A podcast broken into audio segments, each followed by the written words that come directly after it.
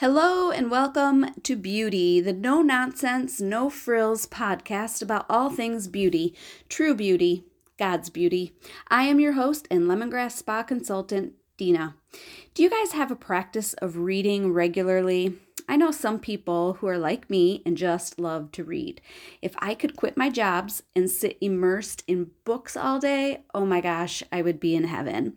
But then there are people like my brothers and my children who aren't so fond of reading. I feel like you either find it useful or you don't.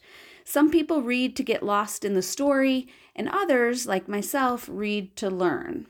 I prefer to read um, a lot of nonfiction, books that will just edify me in some way. Right now, I'm reading The Road to Daybreak by Henri Nouwen. It's basically a book about his own spiritual journey, and it's super fascinating. As a professor at Yale and then at Harvard, he felt something was missing in his life. And long story short, spoiler alert, he ended up quitting his job and moving to France to live and work with a handicapped community.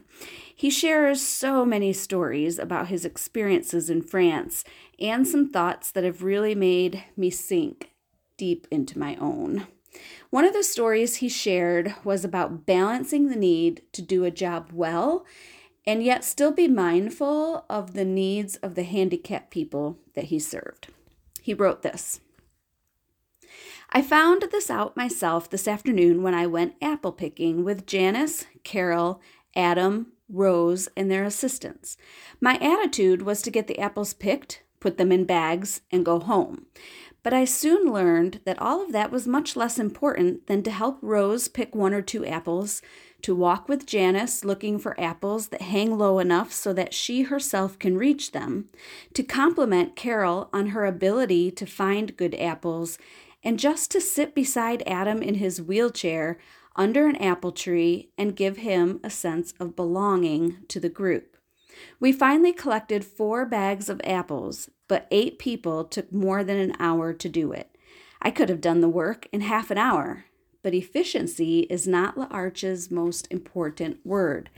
Care is. Does that hit you hard the way it hit me? I haven't stopped thinking about it since I read it. What a wonderful reminder for us to slow down and think about other people, to think about their needs, to allow them to have an experience, to bring them into conversation, to offer them a seat at the table. I could have used that reminder in my younger parenting years, and honestly, still now with a teenager. I can use that reminder in my marriage, with my friends, at work, while at the dreaded grocery store, at a busy restaurant, everywhere.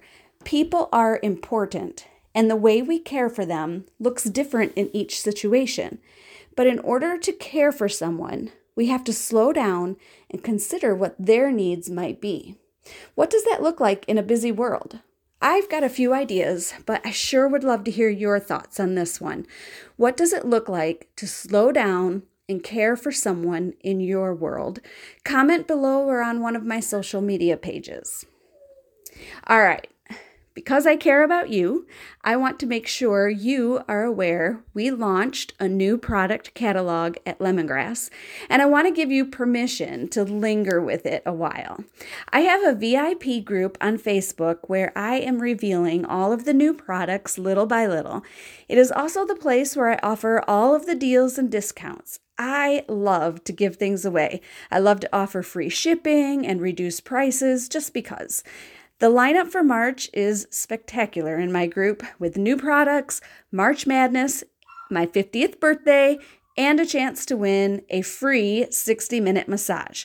So, my VIP group is the place to be. It's a great space for you to take advantage of some great deals, but also to slow down and linger with some thoughts. I'll see you soon.